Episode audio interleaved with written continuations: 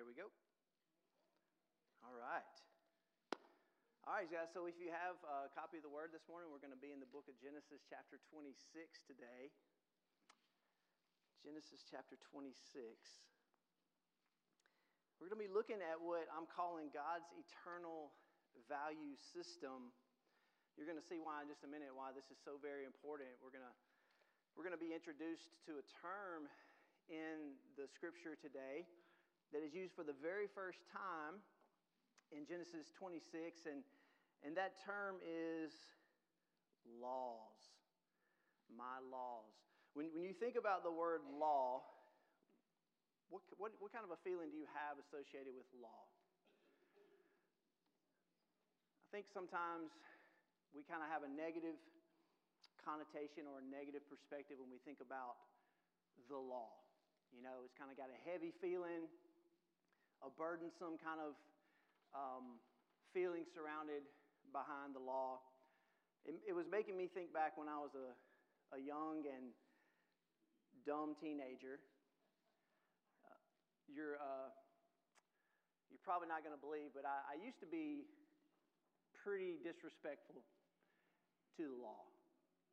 I drove a 1982 white El Camino with tinted windows, big shiny rims, big tires. It had a V8. It would go. I was just asking for trouble, right? Drew a lot of attention to myself. And I'll never forget, I don't know, it's probably 17, somewhere around there, but I'm driving through town in my white El Camino, and I think I was going a little above the speed limit. That's, that's debatable. I got pulled over, R- routine traffic stop, right? All I had to do was be what? That's all I had to do. Was I respectful? I smarted off, gave the, the police officer some lip for no reason at all because I was a young, dumb, arrogant teenager, and they commenced to taking me to jail. Your pastor's been arrested and fingerprinted, by the way. Now, at the end of the day, they didn't charge me with anything, but it was a learning experience to be respectful to the law, right? Now, I'll probably get in trouble for saying this, but to make matters worse, later that night, I just may have gotten caught trying to sneak into my future wife's bedroom window. And my mother in law, our first formal introduction was that she caught me sneaking into her daughter's window and knew that I had been arrested that day. That's how we basically met. And yes, she did still come to the wedding. She actually did everything for us for the wedding. She's an amazing person. But I think about this word law, and you know, we oftentimes, again, just kind of have this this weird association with law, and especially when it comes to the idea of law in the Bible, you know, we oftentimes, I think, have a big misunderstanding of the purpose of God's commandments, of God's law. See, really, what we're talking about today is a value system. Everybody in this room has a value system. What is your value system? Those are the things in your life that you, you hold to be important, your convictions, the things that you think are morally good and true and right and honorable. That is, that is kind of your value system, okay? And everybody has one. Every person has a value system, and basically, these are the convictions, your beliefs that, that drive your behavior in life. These are the things that you feel like are most important in life that, that dictate or should dictate your behavior. Now, what, what happens to us is that not always, it's, it's not always the case that our, our behavior matches our value system. Sometimes we, we do things that are in opposition to our value system, and most of the time those are big what? Mistakes. Those are sins. Those are things that we regret, right? Because we violated this value system that we have. But you as an individual, you have a value system. Families usually have a value system, right? Like it's either my rules or the highway, right? That's usually what the parents are going to say, right? You're going to come in my house, you're going to live by my what? My rules, my laws, my value system. Families have value systems. People have value systems. Communities have value systems. The city of Bartlett has laws that they go by, that, that these uh, police officers and um, people of law enforcement enforce to make us feel what? Safe. Like these are good things that we should appreciate because we expect and hope that people will be law abiding citizens because if they're obeying the law, then we're going to be protected and we're going to be safe. It's the people who break the law that cause all the what? All the trouble, all the problems, right? And then countries themselves, nations, they have a value system. And ours here, the United States of America, the founding fathers got together and they said, hey, let's come up with what are the values, what are the, what are the core principles that we want to build our nation upon. And they wrote the Constitution of the United States and the Bill of Rights. And so that's, that's the value system of the United States of America. Well, guess what? Guess who else has a value system? God does. God has his own set of rules and laws and standards and morals and um, instructions or whatever. We're going to get into that in just a minute, but, but he has his own value system. And what we find out here in Genesis 26 is amazing to me because we're introduced to this value system all the way back here in the book of Genesis, chapter 26. So let's read the first five verses today and let's see how we need to maybe get a, gain a better understanding of what God's value system is, what it's designed to do, and, and how we're supposed to really understand it and how it applies to our life today, okay? So in Genesis chapter 26, now we've kind of been through uh, Abraham, and we've, we've looked at Isaac, the life of Isaac, and then Isaac marries Rebekah. Last week we kind of looked at Jacob and Esau, and this, this whole younger will serve, the older will serve the younger, this, this paradox of the kingdom. And right here in Genesis 26, we see that God says something profound. And look what it says in verse 1. It says, Now, there was a famine in the land, and beside, beside the former famine that was in the days of Abraham, so this is a subsequent famine that comes later in the days of Isaac. And it says, Isaac went to Gerar to Abimelech, king of the Philistines, and the Lord appeared to him and said, Do not go down to Egypt, dwell in the land of which I shall tell you, sojourn in this land, and I will be with you and bless you, for to you and to your offspring I will give all these lands, and I will establish the oath that I swore to your father Abraham. I will multiply your offspring as the stars of heaven, and I will give to your offspring all these lands and in your offspring or in your seed, all the nations of the earth will be blessed. It's the very same thing that God told Abraham multiple times, right? So we see the, the line, the covenant promises being passed from Abraham now onto Isaac.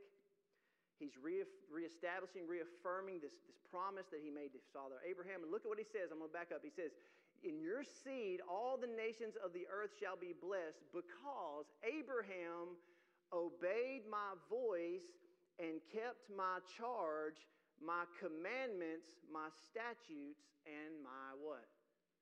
Laws. Now, wait a minute. I thought God's law didn't show up until Exodus 19 at the Mount Sinai and the giving of the Ten Commandments. But we're being told right here some, I don't know, how many years, 400 or plus years before that time happened in history, that Abraham was a man who was already being obedient to God's what? God's law, his commandments. So let's unpack this a little bit and let's see if we can gain a better understanding of what's going on here. So the first thing that I want to share with you is that God has an eternal value system and it has a name, guys. It's called Torah, okay? The Torah. Anybody ever heard that word? Torah? It's kind of a, it's kind of a gained a lot of attention lately in the church, the Christian circles. Um, kind of a big buzzword right now. You, you see a lot of different groups that are called like um, Hebrew roots people, people who are Torah observant, um, messianic uh, Christians, people like that who are who are trying to understand and figure out, like, you know, what is our relationship to the, the law of God? Like, like, where does it fit? And interestingly enough, our church here, Christ Church, every Sunday afternoon, we're one of, I think we're the only church in the Memphis Mid South area that actually hosts something called what? You might know? Torah Club. Miss Jane Bevel and some others lead that. If you want to know more about what is this thing called Torah, or you're interested in that, or just kind of learning more about it and, and like the, the Hebrew mindset or the Hebrew context of Scripture, that would be a great place to start. Sunday afternoons, what time, Miss Jane? 3 p.m. They meet right here. Uh, the Torah Club. So if you're interested in that, get involved in that because I think if something's happening, God's trying to kind of get our attention about this thing that we call the law or what the Bible calls the Torah. Now, now generally speaking, we can say that the Torah represents the first what? The first five books of the Bible, right? Genesis, Exodus, Leviticus, Numbers, and Deuteronomy. As a whole, this thing called Torah really does encapsulate all five books of the, the first five books of the Bible. And this word is often, most of the time in your Bible, it's translated, the word Torah or Torot, it's a Hebrew word, and most of the time when you read it in your Bible, it's going to be translated as law. It's going to be law, okay? But what it really refers to, guys, is God's value system. It's, it's what he believes, it's, it's the things that he upholds as good and true and life giving and as a blessing to us is that this is, these are God's core principles, core values that are really, to be honest with you, they're as old as He is. See, let me just ask you a question. When did God's value system begin? It's always been. It's as old as He is. God's value system has been in His heart as long as He's been around. As last time I checked, how long has God been around? Forever. So He's got these core values and it's called the Torah. And the best way I want you guys, anybody ever heard B I B L E? Basic what? Instructions. Instructions before leaving earth. Anybody ever heard that before? A great acronym. I want you to think about the Torah like that. These are basic what? Instructions, right? How many, how many parents stayed up late on Christmas Eve trying to put together the, the dreaded toy the dreaded project, right? Am I, am I spilling the beans for anybody out here? I'm sorry. What do you do on the night of Christmas Eve and you got to put it together, right? You better have the what? You better, unless you're proud, which I've been before, and I don't need that thing. I got this thing all figured out, right? And then three hours later, I'm like, okay, finally, I'm going to look at the what?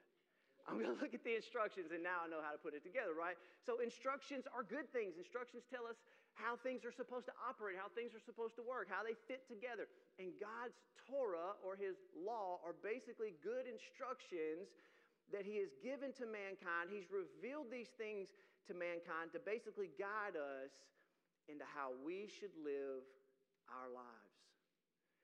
Now, what's interesting is that I believe, going all the way back to the Garden of Eden, that God was teaching Adam and Eve his instructions. Now, he, was, he didn't have to share everything with Adam and Eve because they were just the first two human beings on the planet, right? I mean, how many, how many possible things could they get in trouble with, right?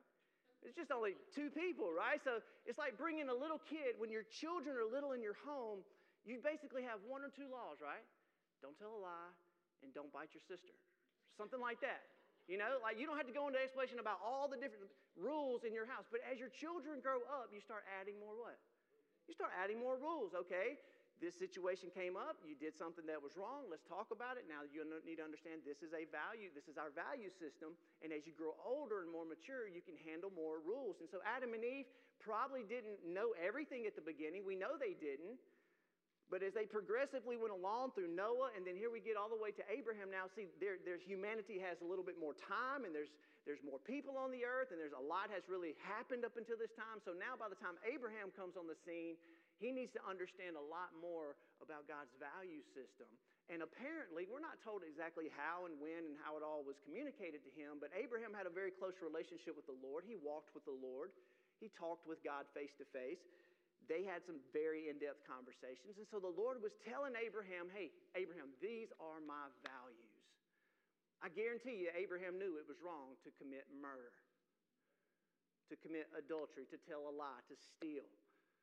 to bear false witness, to do all these things. Abraham knew these things were wrong. Why? Because God had told him and instructed him in these things that were important to him. Those were his values. So, as you finally get to the Exodus story, and you got God delivers the Israelites out of Egypt, he does this miraculous work. He redeems them out of bondage. He has this massive multitude of mixed multitude of people that he gets out of Egypt. He brings them to the base of Mount Sinai there to enter again that marriage covenant with them. And it's not like God finally got there and he said, wait a minute, oh no, I need to come up with some rules for these people to obey. Man, what am I going to do with all these people? Like, I need to come up with something real fast so that they can like have some structure in their life because they're like they've been in Egypt for 400 years and they don't even know what's up from down. God didn't have to come up with anything off hand that day. His value system has already been very clearly established. We see that because Abraham knew what his laws and his commandments and his instructions were to be. Here's what happened on the day of Mount Sinai God just said it's going to be important now that we do what? Let's write them down. Let's go ahead and take the values and the laws and the instructions and the, and the principles that I have as God and I want you to have as my people, and I'm going to go ahead and put them in stone for you so that you have them right there in front of you. And then not only were the Ten Commandments or the Ten Words written in stone, but then we know that Moses also copied them down in a what? In a book or on a scroll. And that scroll was read by Joshua and by subsequent generations, and people were encouraged, kings were encouraged to write their own copies of God's scroll, of God's law, of His Torah, because God wanted this to be in front of the people and he wanted the people to know what his values were. And so that's what the day of the Ten Commandments given there at Mount Sinai is all about. Now, when you, I just want you to, to think about God's law in this way.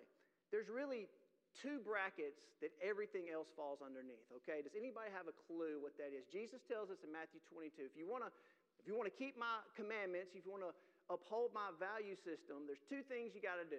Anybody know? Love the Lord your God with all your heart, your mind, soul, and strength, and love who? Your neighbor as yourself. So you can hang everything that God wants for us on those two. And then from those two, then you have the Ten Commandments. They fit underneath those two somewhere. If you look at all of the Ten Commandments, it's either about loving who? Loving God or loving your neighbor. Okay? And then everything else that we receive in the book of Exodus and Leviticus and Numbers and Deuteronomy, they're just an expansion, an expansion of those two initial most important commandments or the 10 commandments. They all fit within underneath those commandments somewhere. So everything that God specifically gives us to do, or the commandments that He shares with us in His Word that we that you read in those books, they all fit in either one of two categories. Hey, I want you to do this because you, when you do this, you're showing me that you love God. Or you're doing this because you want to love who? Your neighbor. You want to love your neighbor as yourself. You see, guys, here's, here's the thing the law of God is all about what? It's love. Amen. He wants us to know how to love Him and how to love other people. That's it. It, and we're going to get a little bit more into that later, but just keep that in your mind. When we talk about the Torah or the law, it's all about God's love for us and for mankind, okay? This is how the Bible describes the Torah it's good, it is life, it's the way, it's the truth, it's the light, it's wisdom. As a matter of fact, in Psalm 19, let me just read this to you. This sums it all up. Psalm 19. Listen to how the scriptures describe God's law or his Torah, okay? The law of the Lord is perfect. So, can we improve upon God's law? Can be improved upon. It's perfect. There's no deficiency in the law itself, okay? It refreshes the soul. The statutes of the Lord are trustworthy. It makes wise the simple. The precepts of the Lord are right, gives joy to the heart. The commandments of the Lord are radiant. It gives light to the eyes. The fear of the Lord is pure. It endures forever. The decrees of the Lord are firm, and all of them are righteous. They're more precious than gold. They're much more precious than pure gold, sweeter than honey, more than the honey from the honeycomb. Listen, by them your servant is warned, and in keeping them there is great reward. Did you hear that? So when we when we look at God's commandments, his instructions, it is good, it is perfect, it is it is right, it is true, it is trustworthy. And when we when we look at those things, we're warned, we're given warnings of what not to do. And if we do obey them, th- if we do obey those things, we are given a great what? A great reward, tremendous joy, tremendous blessing in our life. So I hope I'm already kind of helping you disassociate, at least what I used to believe, is that God's law was bad. It's a burden, something that we got to get free from. Let's get this law thing out of our life, man. I don't want to be. See, here's the thing, and I, I probably I'm jumping the gun a little bit, but there's one thing that that we as Christians we don't want to be called. We don't want to be legalistic. Man, I don't want to be a legalist. Okay, we're going to talk about that later, but, but keep that in mind. And I don't want to be legalistic. And here's something I love about this church this church does not have a spirit of what? Legalism. But I think sometimes we misunderstand what that really means. But I'm thankful that we do belong to a body of Christ here that does not have a legalistic spirit, but we'll talk about that more in just a minute. So we see that God does have an eternal value system. It has a name, it's called the Torah. Torah can mean law, but I want you to think about it as B I B L E. Basic what? Basic instructions. These are God's good instructions for our benefit, and it's all about love for God and love for people. Number two, God's values and instructions never change. God's values and instructions never change. We already read in Psalm 19 that God's law is perfect. If His law is perfect, it can't be improved upon. We see in Psalm 119, it says that Torah is eternal. It says, See how I love your precepts. Preserve my life, O Lord, in accordance with your love. See, it's all about love for God, love for others. He says, All of your words are true, and all of your righteous laws are eternal. How long is eternal? Forever. So, this is telling us that God's righteous laws, His laws that He has given us, that He's revealed His value system to us, that this is eternal. Again, it was in the heart of God as long as God's been around. And He, he gave it to us through divine revelation. Obviously, there at Mount Sinai, He did get it written down for us through the prophet Moses. And thankfully, we now have it in a book that we can carry with us every single day right here in the Bible. But it is eternal. So His values never change. His instructions and his moral standards never change. And so we see here that God gave his instructions to Abraham, to Isaac, to Jacob, and eventually he gave it to the whole people or the children of Israel, the nation of Israel. And it was teaching them how to love God and their neighbors. And I've already said that, but the heart of the Torah, the heart of God's law, is about love. Now, I want you to listen to what God intended for the children of Israel. See, he wanted the children of Israel to know how to love him and love each other and how to worship and how to live according to his value system. But his intention for Israel was not for them to keep it to themselves. Did you know that? He wanted Israel to be a light to who? All the nations. Now, unfortunately, they didn't always do a very good job of keeping and upholding and, and representing God's value system. Okay? Because what happened, unfortunately, is many times the Israelites, they ended up becoming more like the nations around them than they did actually being a light of revelation to the nations to bring the nations to faith in the one true God. But listen to what it says in Deuteronomy chapter 4. It says, See, I have taught you statutes and ordinances just as the Lord my God has commanded me, so that you may follow them in the land that you're about to enter and possess Observe them carefully, for this will show your wisdom and understanding in the sight of the nations, who will hear of all these statutes and say, Surely this great nation is talking about Israel. Surely this great nation is wise and an understanding people. For what nation is great enough to have a God as near to them as the Lord our God is to us wherever we call upon him? And what nation is great enough to have righteous statutes and ordinances like this entire law? That I've set before you today. You see, that was what God wanted for his people, was to take my value system And then everywhere that you go, you introduce my value system to the nations. And then hopefully they'll adopt my value system, come to know and believe in me as the one true God. And that is the way that God intended to take over the world, right? Well, Israel failed at that big time. As I said, they ended up becoming more like the nations than the nations ended up becoming like them. Let's take a minute and talk about the church for a second, or the Christian church right now. Let me just ask you a question. Do you think the world is looking more like us today, or are we looking more like the world? No, we're no different. We're no different. God said, I want to send you out as my disciples to go to all nations, make disciples.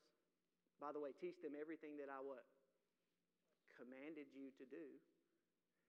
And that's our job. Our great commission is to do the same that Israel's job was many, many years ago, but unfortunately, we have allowed the world to infiltrate the church, and we, have, we, in many regards, we end up looking more like the world than we should, and the world does not look like the church because we're not doing our job as God's witnesses. It's no different than it was then. So then something amazing happens. So Israel blew it in many ways. And so God said, okay, they're obviously not getting the job done. I got to go what? I got to go do it myself. Enter in who? Jesus. Messiah is born into the world. He comes as the perfect embodiment and the fullest expression of the Torah, of love. Really, yeah. He is love. But what did anybody ever have the wristband? What would Jesus do? I love those wristbands. What would Jesus do? That's a great question. I'll tell you what he would do. He would be perfectly obedient to the law. Did Jesus ever break one of God's commandments? Nope. So, what would Jesus do? He'd be perfectly obedient to the law. So, we should strive to be like who? Okay. Pretty simple, right? Now, I know there's, it's a little bit more complicated to that, and I'm, I'm leaving some big open ended questions for you guys today to think about, but it is something that we should consider because this is something that only Jesus could do perfectly. Now, this is the thing that we have to understand. Who's the only one that could keep all of God's commandments perfectly? Jesus. We can't do that. So he had to do that for us, and I thank God that he fulfilled all perfect righteousness for us. But just because Jesus did it perfectly and we can't, does that mean that we should stop what? trying. Now, no Christian in the world would say we need to stop obeying the Ten Commandments. I would hope. Like, we all understand there's still some things that we're kind of, you know, we should strive to do because we're doing this to be like who? To be like Christ in order to be obedient like Him. We know we're not going to do it perfectly. Thank God Jesus took care of that. So we don't have to be perfect in that, but it doesn't mean that we shouldn't what? We shouldn't strive. We shouldn't attempt. We shouldn't strive and try to be obedient just like Jesus was. Do we remember what Jesus said in Matthew 5? He said, Do not think that I have come to abolish the law or the prophets. I have not come to abolish them, but to what? Fulfill them. He's the, he's the fullest expression. He's the perfect living embodiment of all of this. So when Jesus walked around, he is the law in the flesh. He is the love of God in the flesh. He loved God and his neighbor perfectly without error, without fault. He says, Listen, he says, Truly I tell you, until heaven and earth pass away, not a single jot or a stroke of the pen will disappear from the law until everything is accomplished. Now, this is serious. I want you to listen to verse 19. So then, whoever breaks one of the least of these commandments and teaches other people to do likewise will be called least in the kingdom of heaven. But whoever practices and teaches them will be called what? Great in the kingdom of heaven. Amen. So Jesus is trying to help us understand here. Say, hey, I didn't come to do away with the law. I came to what? Fulfill it. And then you strive to be like me. And anybody who practices and teaches these things, you're going to be great in the kingdom of heaven. That's the words of Jesus himself.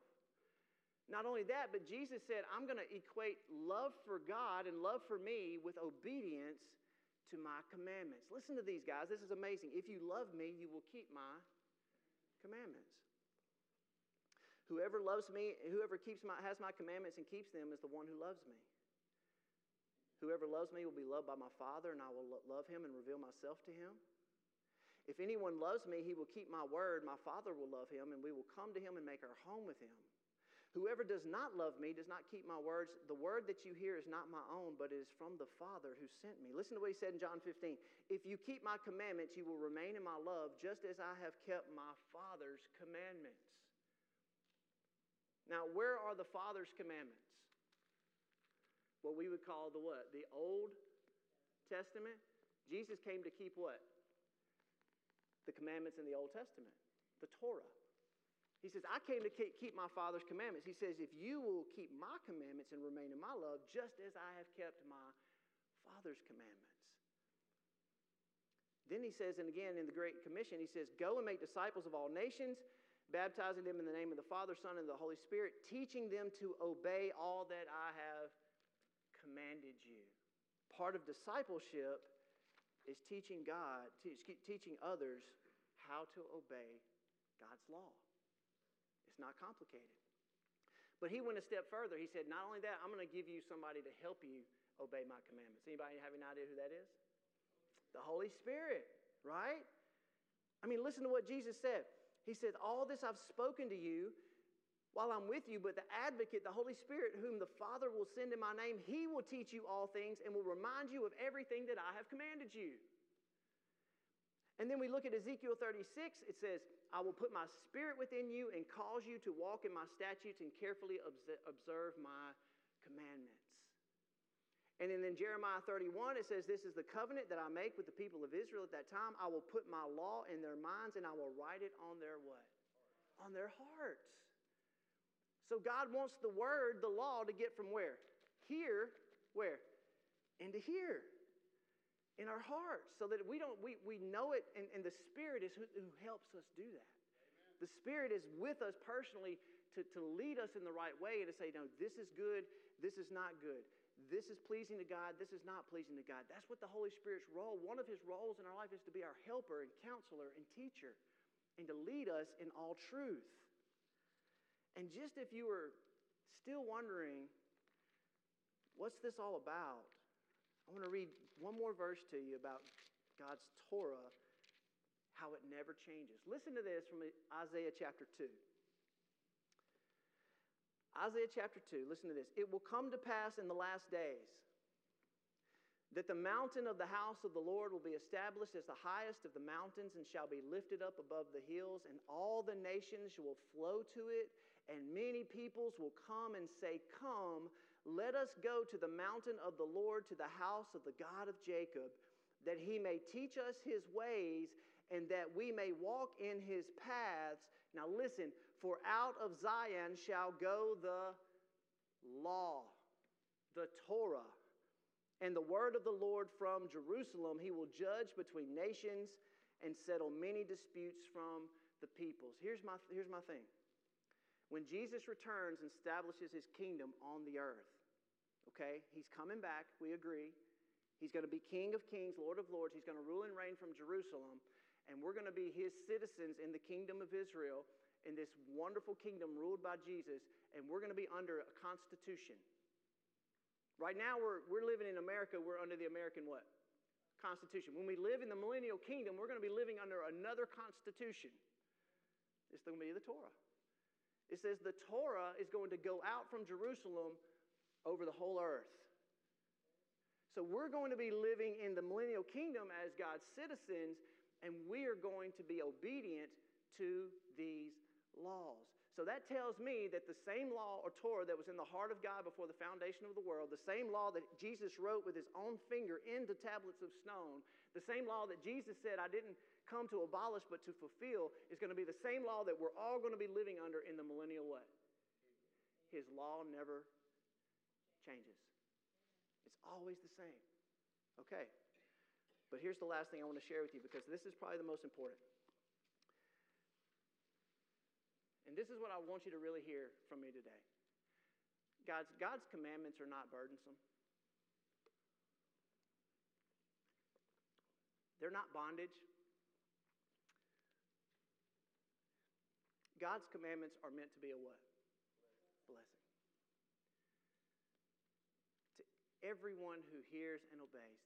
What did it say about Abraham in, in Genesis 26, if you, if you remember? Just read it again. It says, Because Abraham obeyed my voice and kept my commandments.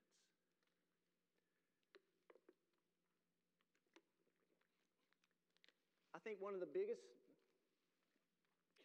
unfortunate misperceptions, misunderstandings that we've had. I've, I've, i grew up in, in you know, uh, the church just like most of you.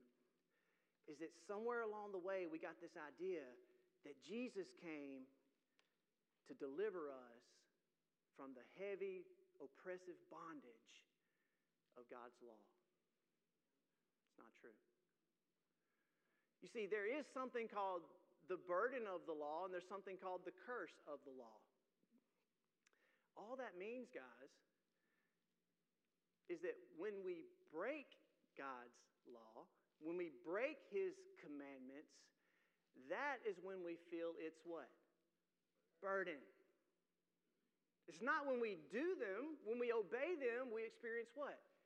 Blessing, joy, success, good things in life come when we're obedient to God's commandments. But the minute that we step out of line with God and we transgress, as a matter of fact, the definition of sin in the Bible is to break God's commandments.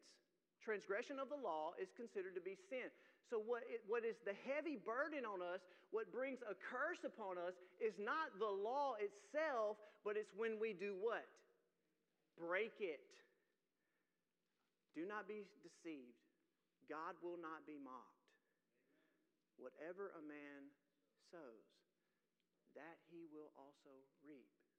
If we sow unrighteousness and break God's commandments, we're going to experience and reap unrighteousness and pain and death and curse and consequence. That's what the curse of the law is all about the law itself is good. Remember, we established that. It's good, it's perfect, it's eternal, it's life, it's light, it's all of these wonderful things. But when we get out of line with God's law, that's when we feel the burden. I'll put it to you this way. Because I know I'm, I'm, probably running out of time, and I, this is a, a good illustration that helped me. If you're out here on 240, what's the speed limit? 70. Most guys, most people don't obey the law, right? They're like 95 right past you. If you're driving down the freeway and you're going 70 miles an hour and you pass a, a highway patrolman, how do you feel? No, you're going the speed limit. How do you feel? Completely free, right? I don't have to worry about a thing because I'm doing what? I'm obeying the law. You see, as long as you're obeying the law, you are 100% free. You don't have to worry about what? Anything. You don't have to worry about anything because you're free. You're being obedient, no consequences. But if you go back past that highway patrolman doing 85 and a 70 and you see those blue lights, automatically you feel the what? Oh, you feel the burden then. Oh no, I'm going to get a ticket. And then you have to pay the what? Pay the fine and pay the consequence for that. You see, the law itself is good, it's put in place for a reason to protect us, to be a blessing to us, so that we all can be free to travel, hopefully, up and down the highway without worrying about killing each other. But it's the minute that you break that, the minute that you go beyond that law, that's when you feel the heavy burden and the curse and the consequence of the law. Guys, we've been We've been misunderstanding this thing for so long. Listen to what 1 John says. By this we know that we love the children of God, and we love God and keep his commandments. For this is the love of God, that we keep his commandments, and his commandments are not burdensome. They're not burdensome. So let's talk real quick before I go about legalism. What is legalism? I don't want us to be legalistic. I don't want to be legalistic. I don't want you to be legalistic because here there's two sides to legalism that I want to I want to address today because both are, are, are really bad. The first side of legalism is thinking that we, in some way, somehow, can earn our salvation by doing good works. That is heretical. That is not biblical. That's not true. Can we do enough good works to earn and merit God's salvation? No. We are saved by grace through faith. It is not of ourselves. It is the what? Gift of God, not of works, lest any man should boast. But we always stop reading Ephesians 2 8 and 9 on verse 9. We don't go on to read verse 10, the very next verse, which says, We were created in Christ Jesus as God's what? Workmanship to do good works that He prepared for us to do in advance. So it's the cart before the horse thing. We got to always make sure we're clear on this. We are saved by grace through faith. That's it. It's the gift of God. We can't earn that. We, that's legalism. If you think you're trying to work your way to heaven, you're never going to get there. Amen. That's legalism. But once you are saved and in this relationship with God, God says, okay, now you're in my house, now you're in my family. I got a bunch of good things for you to do. I've pr- prepared for you some good what? Good works. And you know where you start? Look at his commandments and obey what you understand. It's very, very simple. It's like, hey, just start doing the things that you understand to do, right? Start with the Ten Commandments. I don't care. The, the first two commandments are really vague love the Lord your God and love your neighbor as yourself. Well, we all want to do that, but how do you do that? How do you love God and your neighbor? Well, look at the Ten Commandments. That's a good place to start. And as you start doing and obeying the Ten Commandments, you begin to see that this is the life that God intended for me to live. I'm not earning my salvation, that's legalism. But now that I am saved, I don't have to do these things, but I what? I want to do them. Why? Because Jesus said, if you what? If you love me, keep my commandments. That's how you show your love for God and your neighbor. So that's one aspect of legalism that we need to make sure we eliminate completely. And the other aspect of legalism is that we can get into this self righteous attitude where we start judging other people and we, we try to make them feel guilty for not being as spiritual as we are. We can cut that out right now. Because last time I looked, you need to take the log out of your own eye before you help your brother take the what? Speck out of his eye, right? I got enough issues and problems in my life, I can't be worried about what you're doing. I got to look at myself in the mirror every day and examine myself and say, Am I living up to the standard that God has commanded and called me to do? Probably not. I got my own struggles, my own sins, my own issues.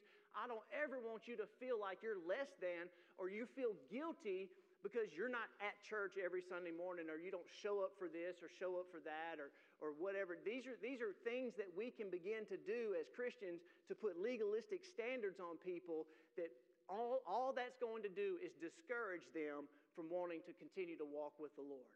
It's going to discourage them from wanting to be part of this body of Christ. Listen, your relationship with God is between who? You and God. Amen. That's not my business. And it's not your business to judge me either or anybody else. So that's another form of legalism that we don't want to have anything to do with and we don't want to participate in in this church. So as I clarify and I finish this message, I just want to remind you guys that keeping God's law is not legalism. It's not. It's love. Amen. It's the very definition of how we love God and love people. So we probably need to get reacquainted with God's law. So at the end of the day, don't forget obedience to God's commandments, His value system, will only produce and yield what? Blessing. Who wants to be blessed? I do. I know everybody in this room can look back throughout their life. I, have had to do this a lot lately. Every curse in my life, every pain and struggle and hurt and, and problem in my life was because of one thing and one thing alone. I broke God's law. That's it. I broke God's commandments. And that is when I felt the burden and the heaviness and the weight and the consequences of my sin. If I had just obeyed him to begin with, I would have experienced none of that pain, none of that, none of those consequences. So, guys, right here in Genesis 26, we see Abraham, the father of our faith. This is a man who loved God, he listened to God, and he obeyed God's commandments, and he loved God's Torah, and he lived his life in a way that honored God in that way. And I think we should try to be the same. And we know we want to be like Jesus. Amen. And that is exactly who Jesus Christ is. When he came into the flesh, he was the fullest expression of God's Torah, the embodiment of truth itself, right there on display. And that's who we want to strive to be like. Amen. Amen. Love God, love people. That's your application today. You ready? It's very simple. Love the Lord your God with all your heart and love your neighbor as yourself. And maybe open up some of those first five books of the Bible from time to time and read them again. Because you know what, guys? We've gotten away from that. Maybe it's time we open up the Torah again and say, okay, what, what are God's values? Maybe I need to, I need to go in there and find out what is he really talking about? What, what, are, what is the law that he wants us to obey? I think it's a good place for us to start. So I'm going to just go ahead and pray for us, and then we're going to sing one more song together. So I'm going to ask, I think, Diana to come on back up. But you guys, let's just bow our heads together and let's, uh, let's pray. Father, I, I, just want to thank you for giving us uh, some guidance, giving us some instructions, Lord, that bless our life. And that, Lord, we can, we can understand that obedience to your commandments brings blessing. So, Lord, whatever we can do, just, just help us to have the the strength and the courage to obey. Whatever we don't understand, Lord, help us not to worry about it. And hopefully, Lord, we will grow and, and we'll, we'll grow up and, and understand more and more each and every day. So, Father, I pray in the name of Jesus that you'll help us to love you with all of our heart and all of our soul and, and all of our strength, Lord, and that we would love our neighbor as ourselves and in doing that, you tell us that we fulfill the entire law just by love. We love you. In Jesus' name we pray. Amen.